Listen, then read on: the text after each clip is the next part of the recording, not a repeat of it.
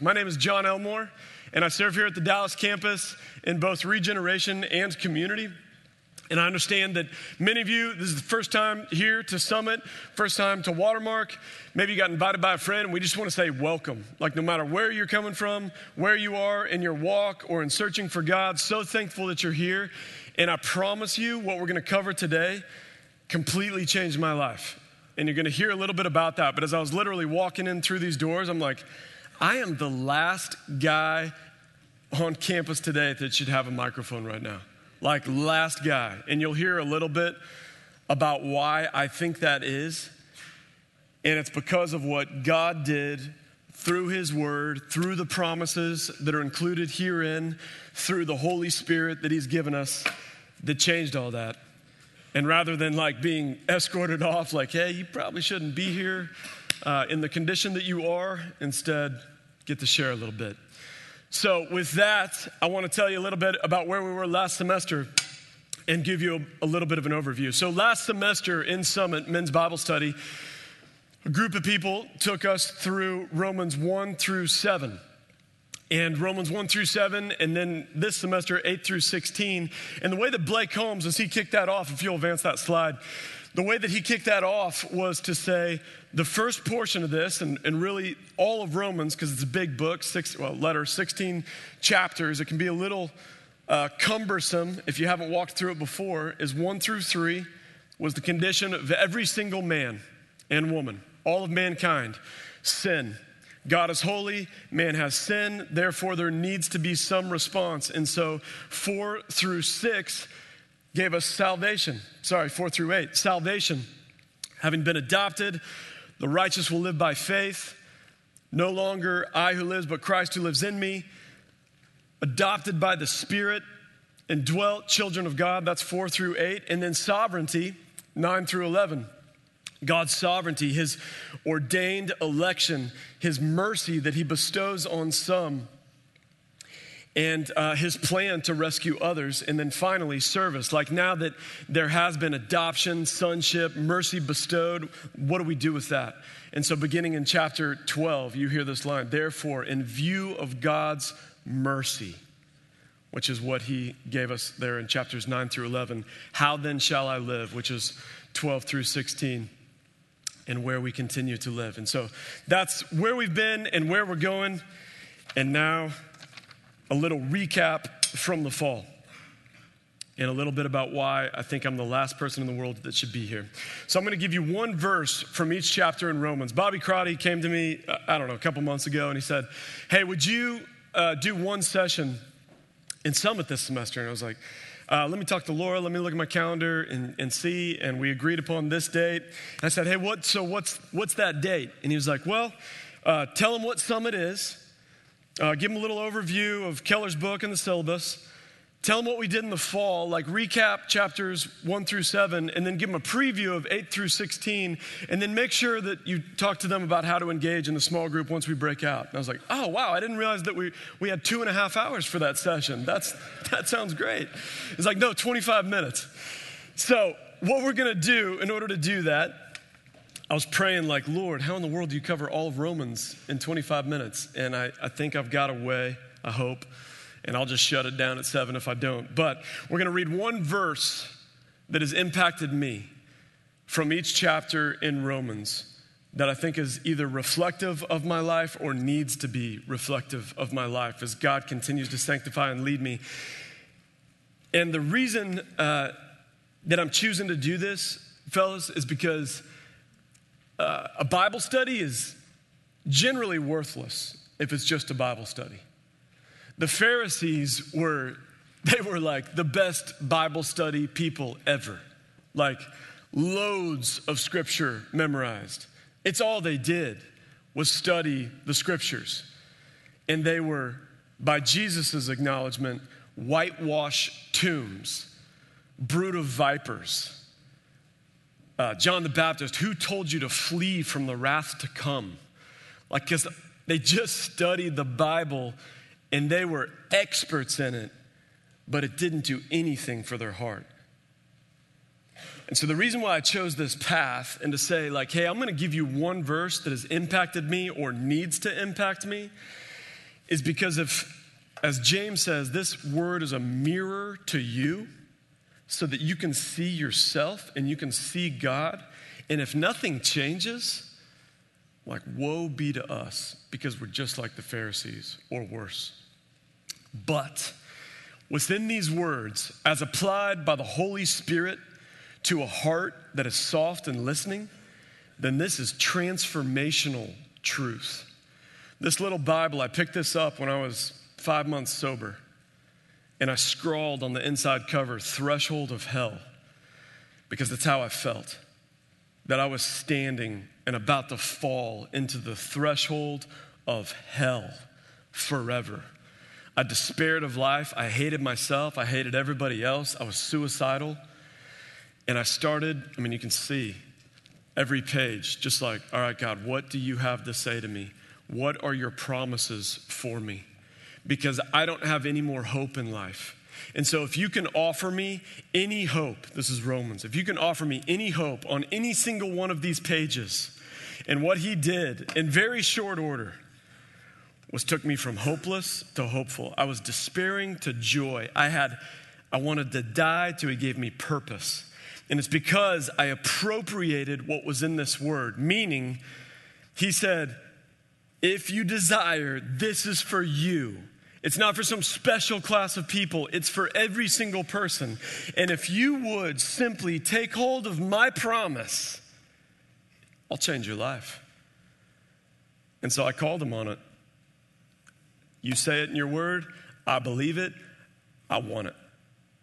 And he just started changing me in rapid fire, rapid sequence, and didn't treat me as my sins deserve. So, no matter where you are on your spiritual walk or on your spectrum, know that today is not a Bible study unless you make it one. Today will be a day of transformation. This whole semester will be a semester of transformation. And if you're like, man, I, I, I, don't really know that I need transformation, life's in a pretty good place, then you, of all people in this room, are in the worst place. That is a thermometer gauge upon your soul that means you are in a cold, dark place. If you think, like, you know what, I'm actually in a pretty good place, I just came here to learn a little bit. Like, let that be a caution to you that you need to listen more than anybody because that means you've got that Pharisee heart that just wants knowledge and not transformation. So, here we go 16 things in the next 20 minutes. So, we're going to go fast. Romans 132, uh, the heading there is I loved sin and I mocked God. Although they knew God's righteous decree that those who do such things deserve death, they not only continue to do these very things, but also approve those who practice them. I, I loved sin and I mocked God. It's, it's what I did. Like from 18 to 30, I grew up in a kind of a Christian home, would go to church on Sunday, summer camps. And so I knew God's righteous decree. I knew it and I rejected it, mocked it, flaunted my sin, celebrated it. Like I wasn't, I, I tell people I didn't struggle with, with porn. Like I, I never struggled with porn. I loved porn. I didn't struggle with it. I'm like, I don't even know what that means. Would watch it shamelessly, all different kinds, like just like loved it and felt no conviction for it. I'd come home from lunch breaks of work just to like toy with it and I mocked God. I remember I was downtown Austin, drunk out of my mind, and there's some people there handing out gospel tracts. And I remember just messing with the guy, being like, hey, so how do you know that not all paths lead up the mountain? And uh, blah, blah, blah. How do you know Jesus? Wasn't he just a prophet? How can you say that he rose from the dead? Just like mocking him there on 6th Street in my drunkenness. And then I patted him on the back. I go, I'm just messing with you. I'm actually a Christian. And kept walking. I was so deceived, mocking God, loving my sin. Romans 2:15 as it continues because it says in Romans 1 that God is holy, man is fallen. Don't, they don't give him thanks or glory, so he turns them over to a depraved mind to do what they ought not to do. And though they knew God's righteous decree, the Jews who had the law, and then the Gentiles who didn't have the law of God, but have a conscience, God's hardwired a conscience into every single person. Like every single civilization for all time has inherently somehow, somehow known that it's wrong to murder, rape, kill, steal, lie. Now, how did they know that? On every single continent for all time, though they couldn't communicate with each other, that every written code says that there is this moral law. It's one of the biggest apologetics against atheists who say there is no God. It's like, really? Then how does man know that it's wrong to do all these things? Because God's dropped a conscience into every single one of us. If He didn't, apart from that and the sovereign rule of the Holy Spirit that restrains evil, Paul writes in Thessalonians, we'd all kill each other off in a nanosecond. It would be helter skelter. But in 2:15 he says, since they show the requirements of the law written on their hearts, their consciences also bearing witness, and their thoughts now accusing them, even now defending them. I was in Mexico in college. You're like, oh, this story's about to get bad. Uh, it gets worse. I was in Mexico in college. Me and a buddy just jumped in a car, drove, drove down there to Matamoros, across the border town because, uh, you know, it's Mexico. And uh, met strippers, went to their strip club, waited for them afterwards, bought them dinner, and are just like making out with them. Because I thought in my mind, well, hey, I, I mean, I've got standards. I'm not going to sleep with her, but I'll make out with her. I'll go back to her place, brothel, whatever it is, but I'm not going to sleep with her because that would be crossing lines. I mean, I've got a conscience, right? I'm just going to take from this poor girl enslaved in sex trafficking, but I'm not going to cross any lines.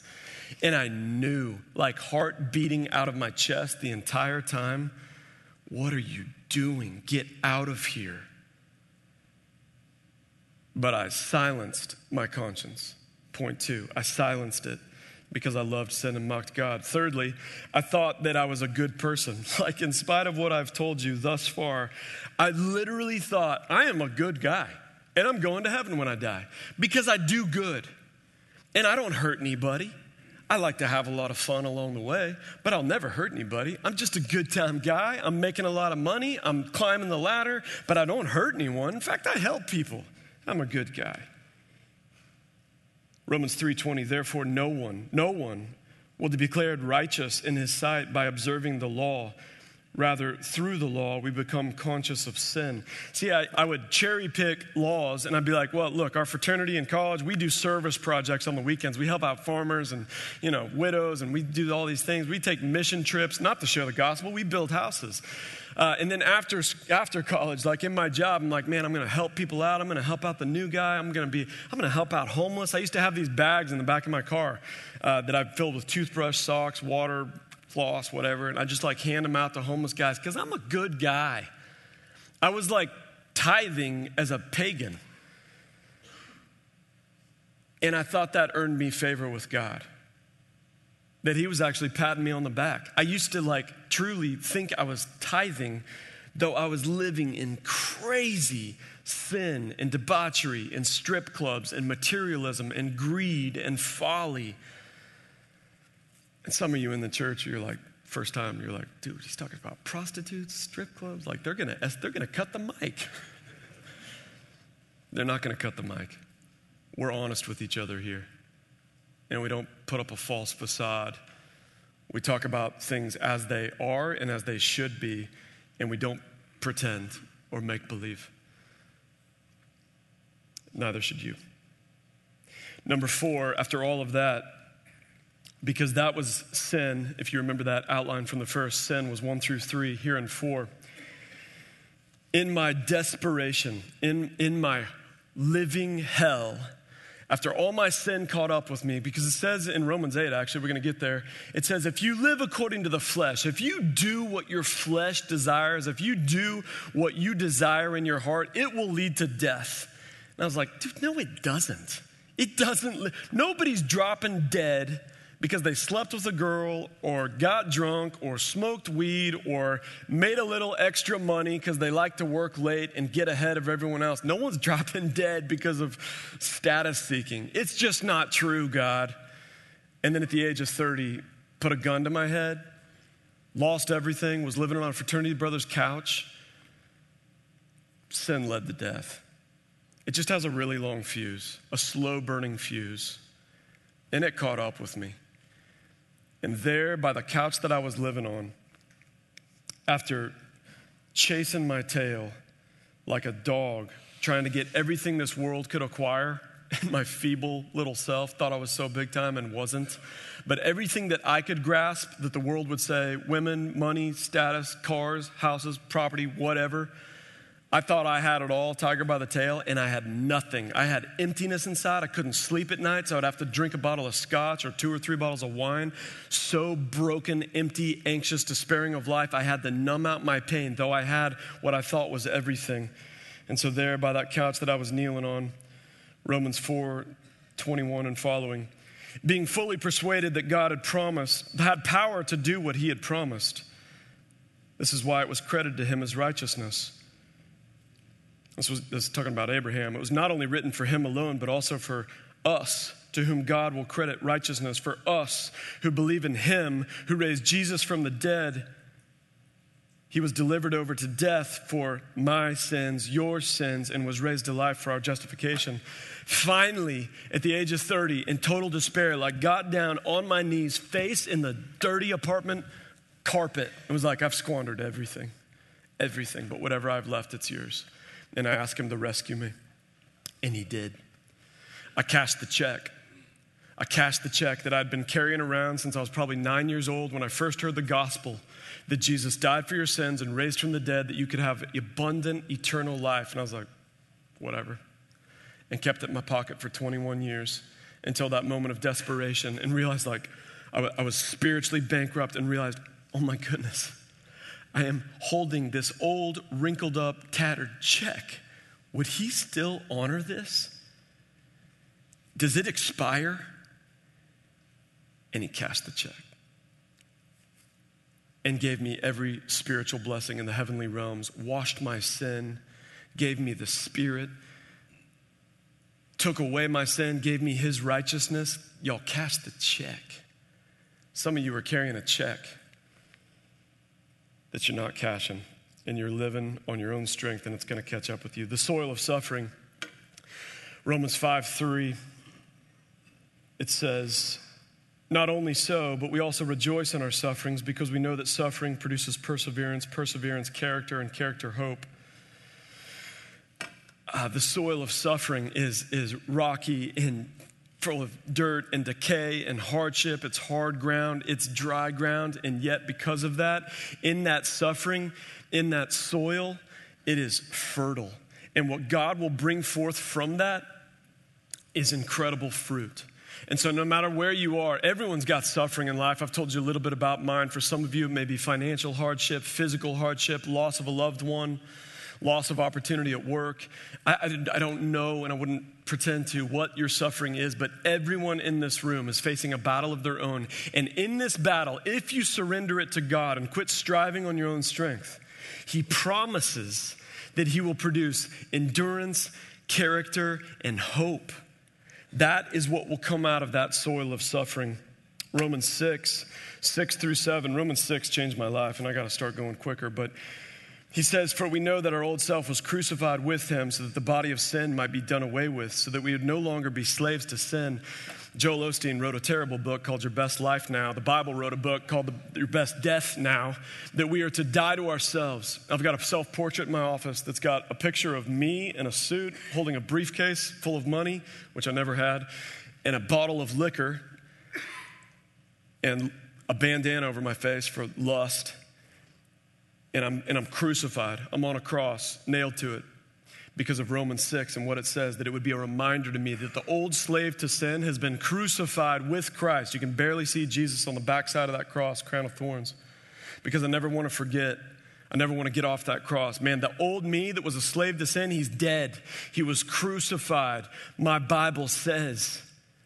And there's so much freedom in that. That it's like, Satan wants to say, man, that's just you. That's who you are. You'll never change. And you say, no, no, Satan. Spiritual witness relocation. That person's dead and gone. I've got a new name, new home, new identity. The man, that door you're knocking on, he doesn't live there anymore. That person's dead and gone. You have no accusation with me. But Romans 7, old flames die hard. I committed adultery once in my life. And uh, it happened again last year. And walked through some steps of repentance, confessed it. And, uh, and I, I committed adultery last week. Committed adultery yesterday. We commit adultery against God, Christ, the bridegroom, we, the church, the bride, a lot. We are committing adultery against whom we are wed to. We don't see it that way. Because, hey, we're forgiven, right? Romans 6, forgiven. Sin all the more, right?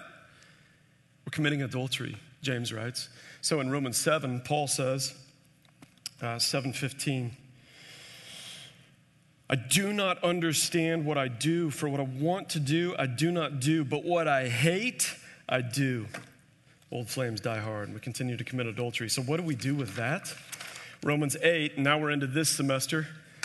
Romans 8 says, in Romans 8:13, it's one of the most powerful scriptures for you to battle sin. It's the only way to battle sin, P.S. Sin is a supernatural problem that demands a supernatural answer. You have no power over sin, God alone does. And so, out of Romans 7, where it's like, why do I do what I hate to do? God responds and says, if you live by the, according to the flesh, you'll die. But, bad news, good news, but if by the Spirit, Here's the tag team. If you grew up in the 80s, WWF, you like tap the corner, and here comes the big guy into the ring. You've got the nameless wrestler who's just getting owned, and then you tap the pro that jumps in, angry, who knows all the moves, and just owns the little guy in the corner. Because it says, if by the Spirit you put to death the deeds of the flesh, you'll live you will live the full abundant life that Christ promised. But you're not going to do it on your own. You tap the big guy and it's done. And it's what I did with alcoholism. I couldn't beat it on my own. Tapped God. I was like, God, you got to do this. I can't. You can. And then I realized, like, you know what? If he was big enough to do it with alcoholism, he's probably big enough to do it with me quarreling with my wife, Laura. And so I started asking him to do that. And then I was like, you know what? If he's big enough to do, because he did. Like in the last year, we used to quarrel a lot. In the last year, I think it was three times, full integrity. It used to be weekly. I was like, if you're big enough to do that, you're probably big enough to, to kill my critical spirit that scoffs at others. That one's in progress. Keep asking me about it and keep praying me, praying for me. Romans 9 says in 911, Yet before the twins were born or had done anything good or bad, in order that God's purpose and election might stand, he called one and said, This one I love. God bestows mercy on whom he will show mercy. That's, that's what uh, Romans 10 unpacks. But beyond that, what it also says is that if you confess with your mouth Jesus is Lord and believe in your heart that God raised him from the dead, you will be saved. Some of you sitting here today, I, I firmly believe, have not cashed that check, you're dead in your sins. You're bound for hell. Now, I don't say that in condemnation. I say that as a warning and as a pleading to cash the check for what that verse says in Romans 10 9. Confess with your mouth, Jesus, you're Lord, I'm not. I believe that God raised you from the dead, that you died for my sins. Save me, and He will.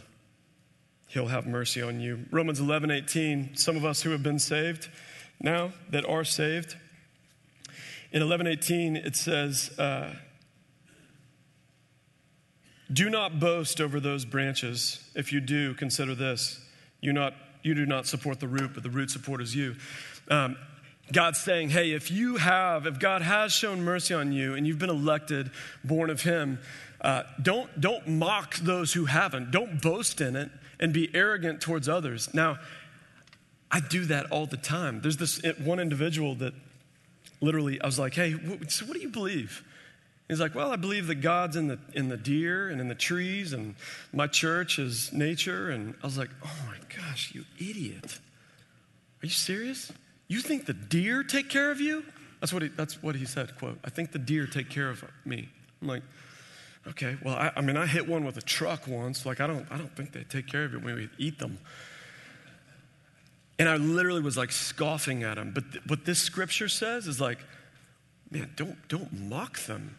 God showed mercy on you. Now what, now, what your role is, is to pray for them and love them and point them to the one who can save. Don't be arrogant. And yet I do, and I am. So we got to turn our hearts to be merciful and remember mercy. Romans 12 is a chapter. I can't read all of it. Here's some highlights. It says, In view of God's mercy, well, here's what I'd say Romans 12, if I could live this chapter of Romans, Romans 6 changed my life historically when I realized the old slave to sin was dead. Romans 12 is what I, I need to change my life now. Romans 12 unpacks all of this incredible, not, it's like Proverbs of Romans that are right there. I mean, just listen to some of this. Do not conform to the pattern of this world. Be transformed by the renewing of your mind. If your gift is serving, let him serve. If it's encouraging, let him encourage. If it's showing mercy, let him do it cheerfully. Let love be sincere. Hate what is evil. Cling to what's good. Be devoted in brotherly love. Honor one another above yourselves. Dude, I can't even I can't even do that. I can't even honor somebody above myself. Like if I could just focus on one part of Romans 12. Do not take revenge, my brothers. Instead, the Lord says it's mine to avenge. Therefore, if your enemy's hungry or thirsty, feed him and give him water. In doing this, you'll heap burning coals on his head. I can't do one of those, and I can't in my own strength. But if I could just live parts of that, fractions of it, how my life would be transformed. Romans 13, it's titled Submission. I should have titled it Cops and Jesus. Because I used to avoid cops and Jesus. I used to run from cops and Jesus. I used to think cops and Jesus were out to take my fun. And I was paranoid about cops and Jesus. Anyone time when if they got behind me, I'm like, oh man, 10 and 2, 10 and 2. Don't shake the wheel, use your blinker, come to a complete stop. Because I pro- still probably stunk from the night before. And then I realized cops and Jesus, they're there to protect me. They're there as God's care for me. Submit to the authority among you, for every authority established by God, Romans 13 says. And then it says, all of the laws fulfilled in loving one another. Let no debt remain outstanding except to love one another. When you submit yourself to Romans 13, the law of the land and the law of the kingdom, you're free. You're not running. You're not scared. You're not paranoid. You're free. Now I walk up and I, I love police officers, love them, pray for them. And the same with Jesus. How crazy I was before. Romans 14 talks about freedoms, like that we have freedoms now, but that we're not to abuse those freedoms and cause our brothers to stumble. Rather, we're to be focused on the fruit of the kingdom, love and peace in Romans 14, 17, rather than the freedoms that we may have that may cause our brothers to stumble. It's that love limits liberty. That even though you may feel the freedom to do certain things, that if your brother doesn't have those liberties, then you would restrain that because you don't want your brother to fall. You don't want to destroy his faith in light of your freedoms. Instead, you want to bear fruit. And so our focus now is on the other, honoring one another above ourselves. Let the Spirit bring to mind whatever those freedoms may be. And then Romans 15 20, it just talks about a life ambition. It has always been my ambition to preach the gospel where Christ was known so that I would not be building on someone else's foundation. I would always be my ambition to preach the gospel. I realized when God saved me, I was like, it's like life snapped into 3D, and I was like, this is all life is about. I said it last night as I was sitting with a buddy. We're sitting talking about kids, marriage, work, everything. And it was like, you know, truly, everyone is either a slave to righteousness through God, Romans 6, or they are a slave to sin and Satan, 2 Timothy 2. Like every single person on this world is a slave either to God and righteousness or sin and Satan. That's so sobering and that means all of our life ambition is exactly what Paul says his is in Romans 15 20, that we're to preach the gospel. And Paul is writing this, and I would argue you guys are more like Paul than I am. Who here works in a church? One hand, three, three hands. Paul didn't work in a church, and he says his life ambition is to preach the gospel. Paul was a businessman. Paul was out in the world preaching the gospel. I, I am uh, crippled in a way that you are able, and that I'm, I am in these walls for a lot of my working day, a lot of my life. You guys are out there. You're going to leave these walls and you're going to be out among those who are slaves to sin and Satan, and your life ambition is to preach the gospel just like Paul. And then finally, Romans 16, Paul unpacks, I mean, all of these names. He just shares these names of people that he loves, that he knows in the faith, and he builds up the body. He builds them up because we are one body. There's no Lone Ranger Christianity. And as a result, he just he writes this letter and is like, Tom, let love mark you. Dan, you're about to walk through the furnace of affliction. Honor the Lord. Lay down your life, leave a legacy. Jeff, I know you may not have what you want, but you have me, and I'll make you content in every circumstance. Juan, I know what you've been through. And there are great, great things. I'll redeem all of your pain. Tyler, I see you. You're on fire for the Lord. You're growing like a weed. And he names these people in the church, and the ones I did are my friends and brothers in this room. And he unpacks Romans 16 and builds them up. And we have that example too for us to now live out. We're not to tear down. That critical spirit in me is evil. And that my life should be about bodybuilding. Even if I can't do it physically, at least I can do it spiritually. Dude, no one laughed at that? I thought it was obvious. Okay, hey. I haven't worked out in over a decade. But I need to work out a lot spiritually and build up the body. Romans 16. Let me pray. Father God, I pray that uh, your truth would transform us. Jesus said in John 17, 17, sanctify them by your truth. Your word is truth. Father, do not let this be a Bible study. Do not let us be Pharisees. We are sons. Let us be sanctified by the Spirit that we would bring you glory and live the full, abundant life that is laid out in Romans. It's all of our stories from sin to salvation by your sovereignty and to live out our days with the ambition to know you and make you known and build up the body. Lord, let us live it. And as we go to our groups now, I pray that they would be as honest in their time as I was from the stage with this microphone, that we wouldn't hide our sin, our suffering, our sorrow, but that we would lay it out because you oppose the proud and you give grace to the humble. So, Lord, transform us by the Spirit. This time is yours. Amen.